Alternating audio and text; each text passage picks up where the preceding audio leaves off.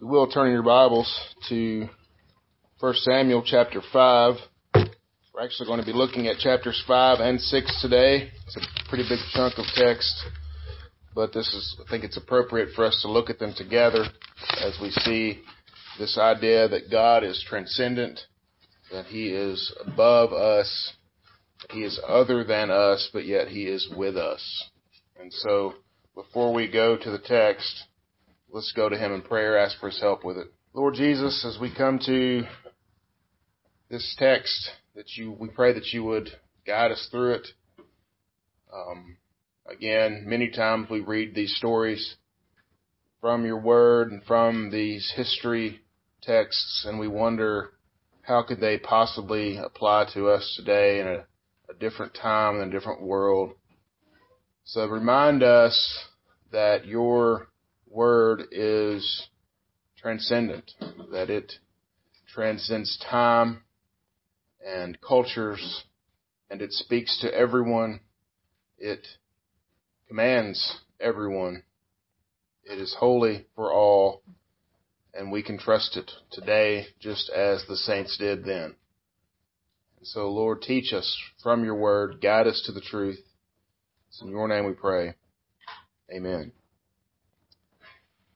So from this text, as I was reading it and began thinking about how I could tie this to something that we're more familiar with, I guess, I began to think of this uh, story that I read as a kid called The Epic of Gilgamesh, and you guys have maybe heard of that before. It's kind of a, a Middle Eastern story uh, that has very has a lot of similarities to the, the Noah and the flood uh, story Except for there's this whole other part of Gilgamesh that doesn't get talked about where he's the hero and he travels around and he kills monsters and he's got a good friend that then they travel around together and they get into problems with the gods and I mean, it's kind of a neat story. It's a, it's more of like a poem actually.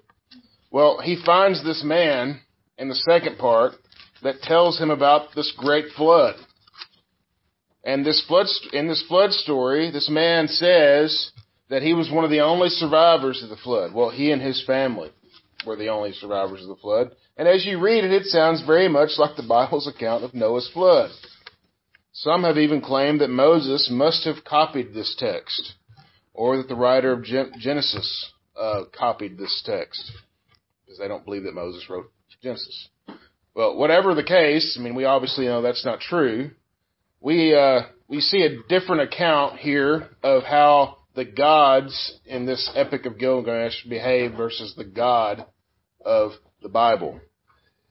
In the flood account, this man, again, he survives the flood, and he's got a, a big name that I really can't pronounce, so he, I'm just going to call him the man.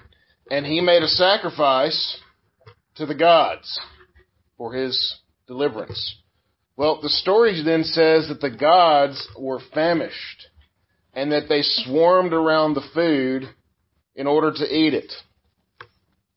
They were so tired after the flood that they needed this man, their follower, to sustain them, to feed them. Do we ever find that in the biblical narrative? Do we ever find a God needing man in order to work his ways on the earth? Do we ever find God dependent upon man in order to do anything? And in today's text, we'll see God at his most powerful. And as his power is put on display in the entire nation of the Philistines, we'll see that. The Philistines will get an opportunity to see the God of Israel and that he is one that needs no assistance from his followers. And he is able to handle himself just fine. And I think it's easy for us to forget that sometimes as we walk through this earth and this life we forget that God was here forever before us and that He'll be here forever after us. And like the Philistines, I think we easily forget that God is self-sufficient. He's able to take care of Himself. He is above the needs of the creation. He is transcendent. And so in this text today, we're going to see that God, even in the midst of this strange land of strange gods in Philistia, is able to be glorified. We'll look at this in three main ideas. God is self-sufficient. God conquers his enemy and God restores his people. So with that, I'll read the text. You can remain seated. This is quite a chunk. And so I want you to pay attention to the way that God does, again, as we read from Psalm 115 this morning, He does as He pleases, but yet He loves His people and He restores His people. So starting with 1 Samuel chapter 5, verse 1. When the Philistines captured the ark of God, they brought it from Ebenezer to Ashdod. Then the Philistines took the ark of God and brought it to the house of Dagon and set it beside Dagon. When the people of Ashdod rose early the next day, behold, Dagon had fallen face downward on the ground before the ark of the Lord. So they took Dagon and put him back in his place. But then they rose the early the next morning, and behold, Dagon had fallen face downward on the ground before the ark of the Lord, and the head of Dagon and both his hands were lying cut off on the threshold. Only the trunk of Dagon was left to him.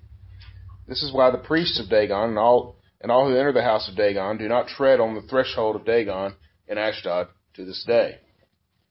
The hand of the Lord was heavy against the people of Ashdod, and he terrified and afflicted them with tumors, both Ashdod and its territory. And when the men of Ashdod saw the things, how things were, they said, The ark of God of Israel must remain, must not remain with us, for his hand is hard against us and against Dagon our God. So they sent and gathered together all the lords of the Philistines and said, What shall we do with the ark of the God of Israel? They answered, Let the God or let the ark of God of Israel be brought around to Gath. So they brought the ark of God to, of Israel there. But after they had brought it around, the hand of the Lord was against that city, causing a very great panic, and he afflicted the men of the city, both young and old, so that tumors broke out on them. So they sent the ark of God to Ekron. But as soon as the ark of God came to Ekron, the people of Ekron cried out. So they brought it around the ark, so they have brought around the ark of God of Israel to kill us and our people. They sent it therefore and gathered together all the lords of the Philistines and said, Send away the ark of God of Israel. Let it return to its own place, that it may not kill us and our people. For there is a deathly panic going throughout the whole city. The hand of God was very heavy there. The men who did not die were struck with tumors, and the cry of the city went up to heaven. The ark of the Lord was in the country of the Philistines seven months. And the Philistines called for the priests and the diviners and said, What shall we do with the ark of the Lord? Tell us with what we shall send tell us with what we shall send it to its place. And they said, If you send away the ark of the God of Israel, do not send it empty, but by all means return him a guilt offering. Then you will be healed, and it will be known to you why his hand does not turn does not turn away from you. They said, What is the guilt offering that we shall offer him? They answered, five golden tumors, and five golden mice, according to the number of the lords of the Philistines, for the same plague was on all of you and all of your lords. So they must make images, so you must make images of your tumors and images of your mice that ravage your land, and give glory to the God of Israel. Perhaps he will lighten his hand from off of you and your gods and your land. Why should you harden your hearts as the, as the Egyptians? And Pharaoh hardened their hearts after he had dealt severely with them. Did they not send the people away and they, and they departed? Now then, take and prepare a new cart and two milk cows on which there has never come a yoke, and yoke the cows to the cart, but take their calves home away from them. And take the ark of the Lord and place it on the cart, and put the box at its side, the figures of gold, which you are returning to him as a guilt offering. Then send it off and let it go away and watch. If it goes on the way to its own land, to Beth Shemesh, then it shall be, then it, then it is he who has done us great harm. But if not, then we shall know that it is not by his hand that has struck us. It happened to us by coincidence.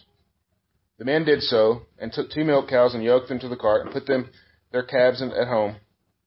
And they took the ark of the Lord in the cart, and the box of the golden mice, and the images of their tumors. And the cows went straight in the direction of Bethshemesh, along one highway, lowing as they went. They turned neither to the right or the left, and the lords of the Philistines went after them as far as the border of Bethshemesh. Now the people of Bethshemesh were reaping their wheat harvest in the valley. And when they lifted up their eyes and saw the ark, they rejoiced to see it. The cart came into the field of Joshua at Bethshemesh and stopped there. a great stone was there, and they split up the wood of the cart and offered the cows as a burnt offering to the Lord. And the Levites took down the ark of the Lord and, and the box that was beside it, and which were the golden figures, and set them upon a great stone.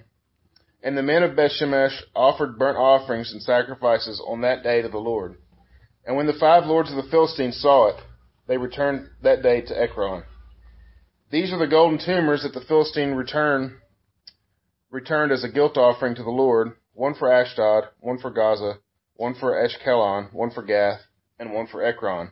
And the golden mice, according to the number of the cities of the Philistines, belonging to the five lords, both fortified cities and unwalled villages.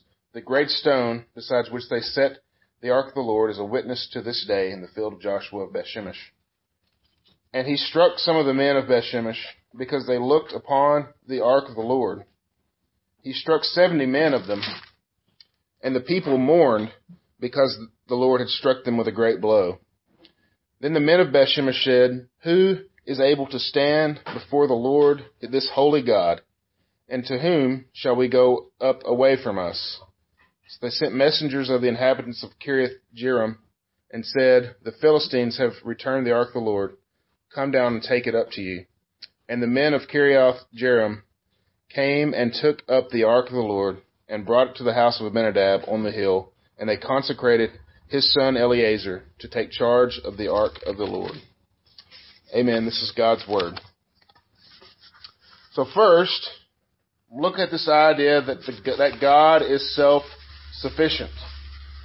The Philistines, they worshipped a pantheon of gods. They worshiped as many gods as the other Canaanite peoples worshipped, you know, Baals and Asheroths, and Dagon was another god that they worshipped. And so Dagon was fe- featured in this particular temple as the chief god. It was it was called the the house of Dagon in the in the text here. And so the, the Philistines brought the ark of the Lord into the house of Dagon and set it up beside Dagon. Why did they do that? Well, they were interested in adding the Hebrew God to their pantheon. This is typically what they would do, is they would go out and conquer people. They would take their God, add it to their group of gods, but they wanted to give him his proper place, a subject of Dagon. They put him at Dagon's side. We read later that the Hebrews, or that the Philistines knew of the Hebrew God. They at least respected him. You know, they, they talk about what happened in Egypt. They at least respected what the Hebrew God was capable of. However, this is a victory to them. Symbolized a victory over God, over the God of the Hebrews. So they wanted to make sure that this was put on display in the temple. When you walk into the temple, you're going to see the Ark of the Covenant of the Lord down beside Dagon, the true God, and this symbolizes our victory over that people. So, they walk in the next morning and Dagon is on the ground, face down. This giant, probably a big old, it wasn't like this little like cup shaped thing on the table. It was a big idol, maybe made of stone or wood or something, and it's on the ground. How does that happen? This large stone just, they don't just fall on the ground on their own. Something had to push it over. Something had to push it onto the ground. In this case, it was the God of creation, the one true God. Why?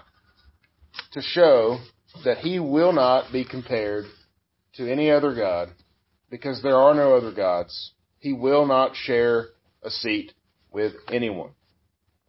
And to drive this point home, they set up Dagon again, which couldn't have been an easy thing. You can kind of imagine these priests getting their God back to the back to where it's supposed to be. Wanted to find him on the on the floor again the next morning with his head off and his hands off. Why? Again, to show that the one true God does not share a stage, and neither does he have to be set up by his followers. He doesn't have to be put on any kind of pedestal.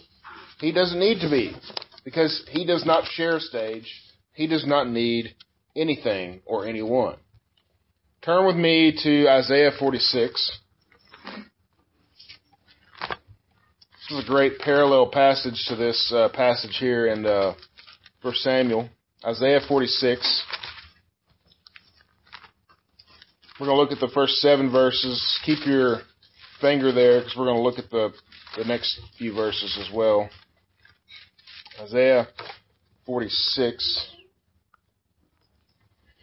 And this passage is concerning the gods of Babylon, but very similar idea here. Bel bows down. Nebo stoops. Their idols are on beasts and livestock.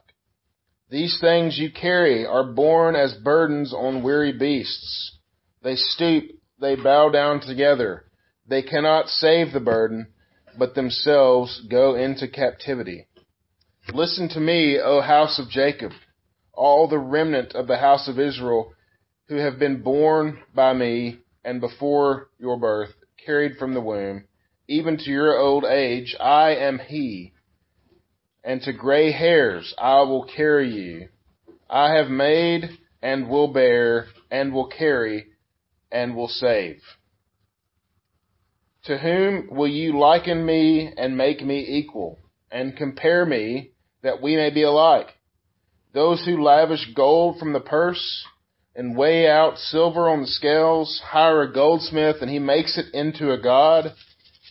Then they fall down and worship I was angry with my people.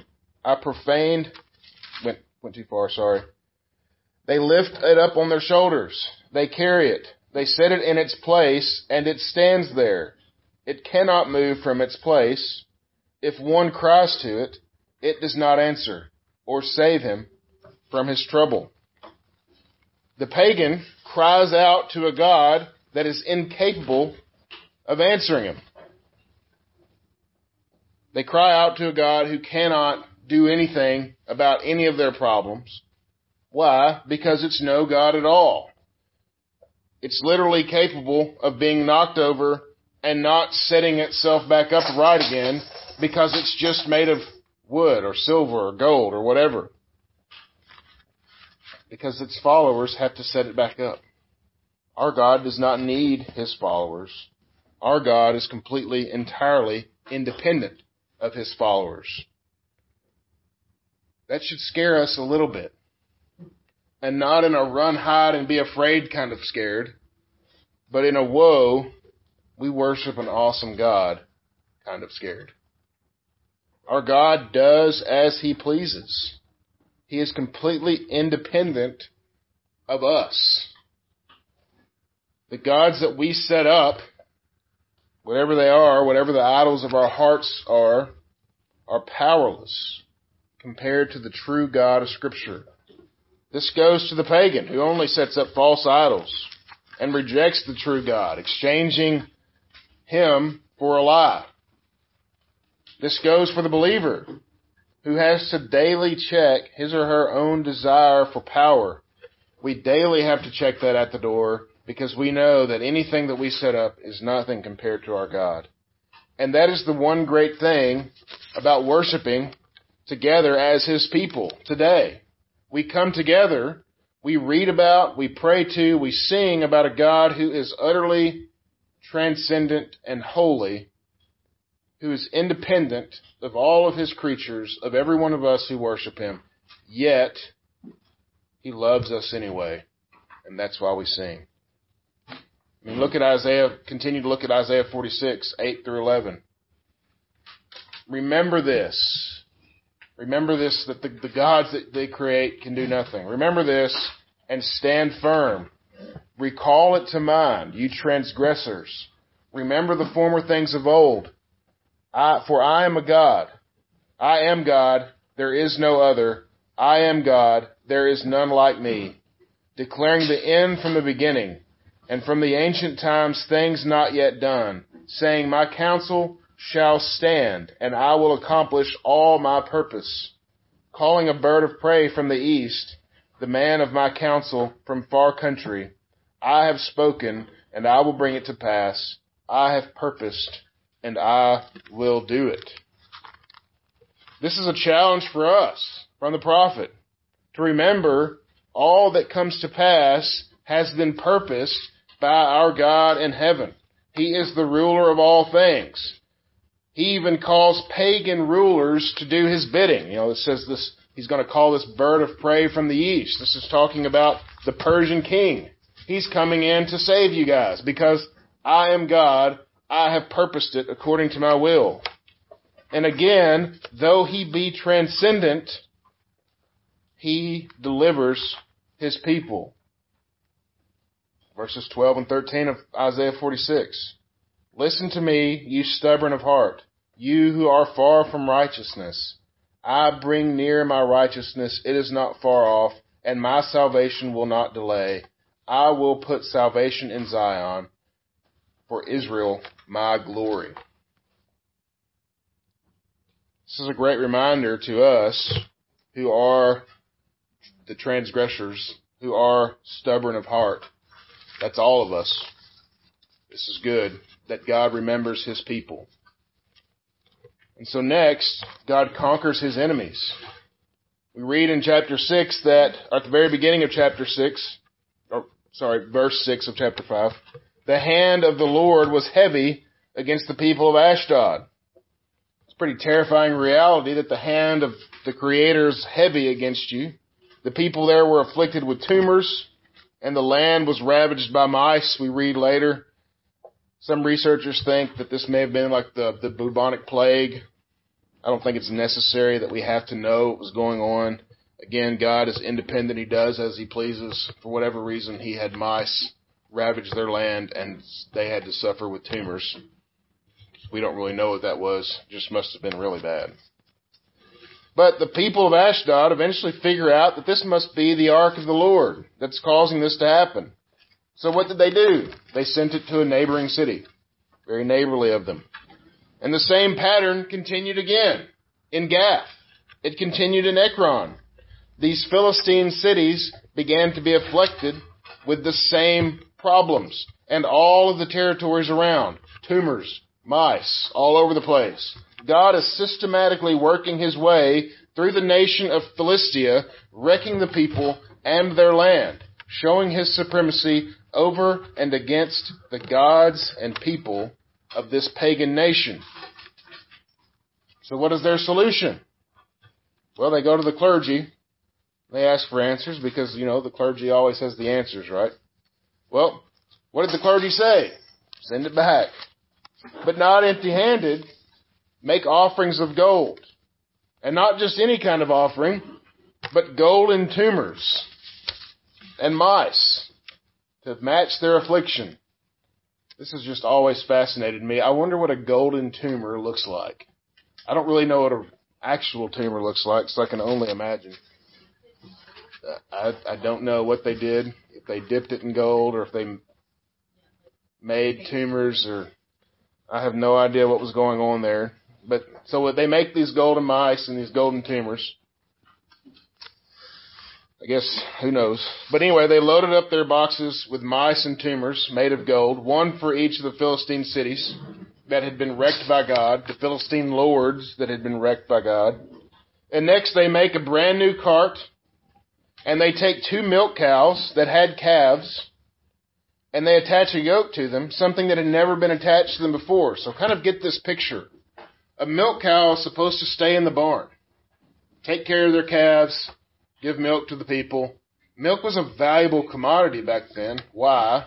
Because it was sustenance. It was nutrition for the people. If they didn't have anything else, they could drink milk, and that was good.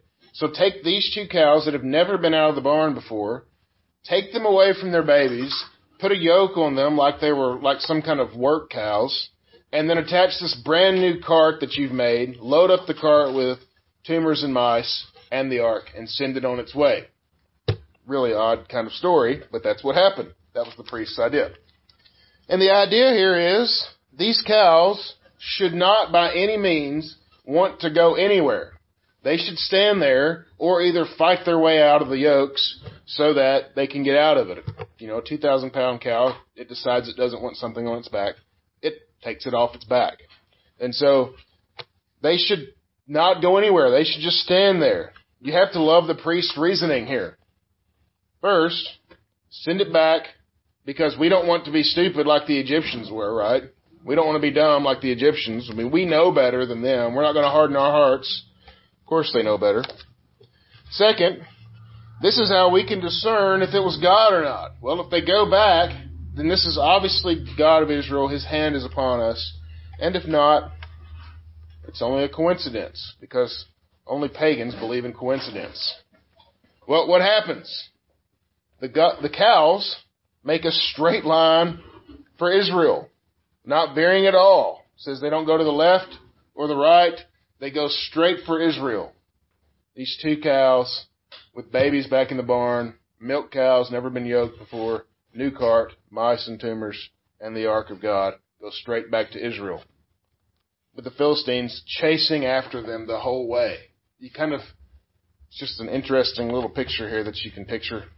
Uh, scripture does that a lot for us. And they must have been wondering the whole time, these Philistines that are running after this cart, what is going on here? Well, what is going on here? How should we interpret this? Well, for me, it represents a few things. First, the grace of God in showing himself to the Philistines. How did he do that? Well, the Philistine priest said, if the cows go back to Israel, we could know that this is the God of Israel. Well, he showed himself to be real.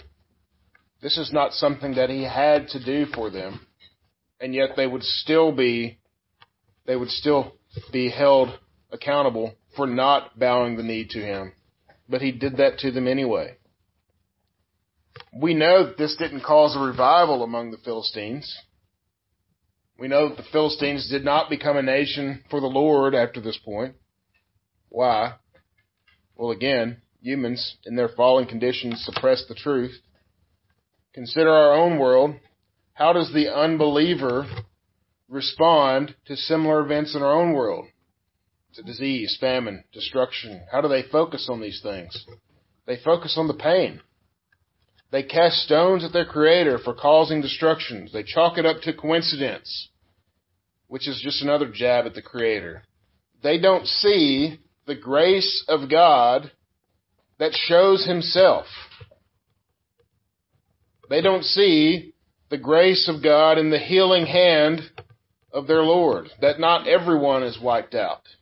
The fact that many of them are spared death is an act of mercy. But they don't see it. They see the pain and they want to throw rocks at their Creator. What do we see? Let us see the Lord in all things. Yes, He's in the tumors and the mice, but He's also in the fact that people recovered, that their land was healed. So second, we, I want us to see here that there are no innocent people. We need to understand that. The people of Philistia were idolaters. Their sins were were due the wrath of God, something that he intended to do through the conquest of his people, but his people failed and did not conquer them. So again, this doesn't need this this this tells us that he doesn't need anything or anyone to accomplish his will. He judged them on his own. In one fell swoop, he cast down the idols of the Philistines. He delivered justice to the people and he showed them his goodness by removing the plague from them. It's pretty incredible. He is a God that deserves our worship, and we deserve his wrath, but he doesn't give it to us. He doesn't give us what he, we deserve. And that brings us to the last point, that he restores his people. So first I want to deal with verse 19 of chapter 6 I think it stands out in this passage like a sore thumb because we want the Philistines to deserve death and get it, and we want Israel to deserve life and get it, and we want everything to be tied up nice and neat and be like, yay, this is a good story. The good guys live, the bad guys die, we like it. However, that's not what happens. These men of Beth Shemesh, 70 of them, are struck down because they looked upon the ark of the Lord. So what's going on with that? Again, let's remember that no one deserves anything but the wrath of God. Back in Numbers chapter 4, if you want to turn there, be my guest. We're not going to read from that, but God instructed Moses and Aaron to appoint this one family, the Kohathites, to deal with the ark directly, to keep it safe, to deal with its safekeeping, to cover it with all these different color fabrics and goat skins and seal skins and all these different things. And the Kohathites only were giving were given the the blessing, as it were, to look upon the ark and to deal with it when it was moved from place to place. No one else was given that authority or given that permission. The scriptures just straight up say in Numbers 4, if anyone but these people gaze upon the ark of the Lord, they shall die. No one else was to look upon it. This is not like a glance, like if you just happen to see it out of the corner of your eye, you just drop dead. That's not what's going on here. But the word here is to inspect it, to literally gaze upon it. Why? Why would the Lord have something like this? Because it's holy. It's different. The ark represented what? His very presence. It wasn't him. Again, he's not the ark. But for the people of God, this represented his presence. And he is so holy that no one could come into his presence without dying. That's why they had priests. The priest once a year went into the Holy of Holies and offered a sacrifice for all the people. The ark was kept safe. It was kept secret because it was so holy. Only this one group of people that the Lord saw fit to accommodate the people of Israel and say they can touch it, but no one else can. And so these people gazed upon it and they died. Why did these men deserve to die? Though we may not like it, our God is not tame. He is not to be trifled with, and his laws are to be followed to absolute perfection. Any veering to the right or the left from his prescribed word deserves what? Death. So, why are we all not dead? Look at verses 13 and 15. I love this. 13 through 15. Now the people of Bethshemesh were reaping their wheat harvest in the valley, and when they lifted up their eyes and saw the ark, they rejoiced to see it. The cart came into the field of Joshua of Bethshemesh and stopped there. A great stone was there. They split up the wood of the cart and offered the cows as a burnt offering to the Lord. And the Levites took down the ark of the Lord and the box that was beside it, in which the golden figures, and set them upon a great stone. And the men of Bethshemesh offered burnt offerings and sacrifices on that day to the Lord. Why did they rejoice when they saw the ark coming over the hill there at Bethshemesh? Because the Lord was coming back to Israel. These sacrificed cows and they destroyed this perfectly good cart. Why did they do that? Because their worship of their God involved sacrifice. Because they had no other way for atonement. There was no remission of sins without the shedding of blood. They had to sacrifice these animals in order to worship their God. But the blood of animals wasn't enough.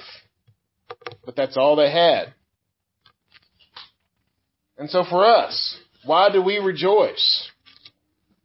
Because the Lamb of God, Jesus Christ, has come to his people.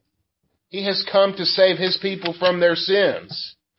And he is now at the right hand of God the Father Almighty. And hear this. What happened to the last God that sat at the right hand of God the Father Almighty? Got through on the ground.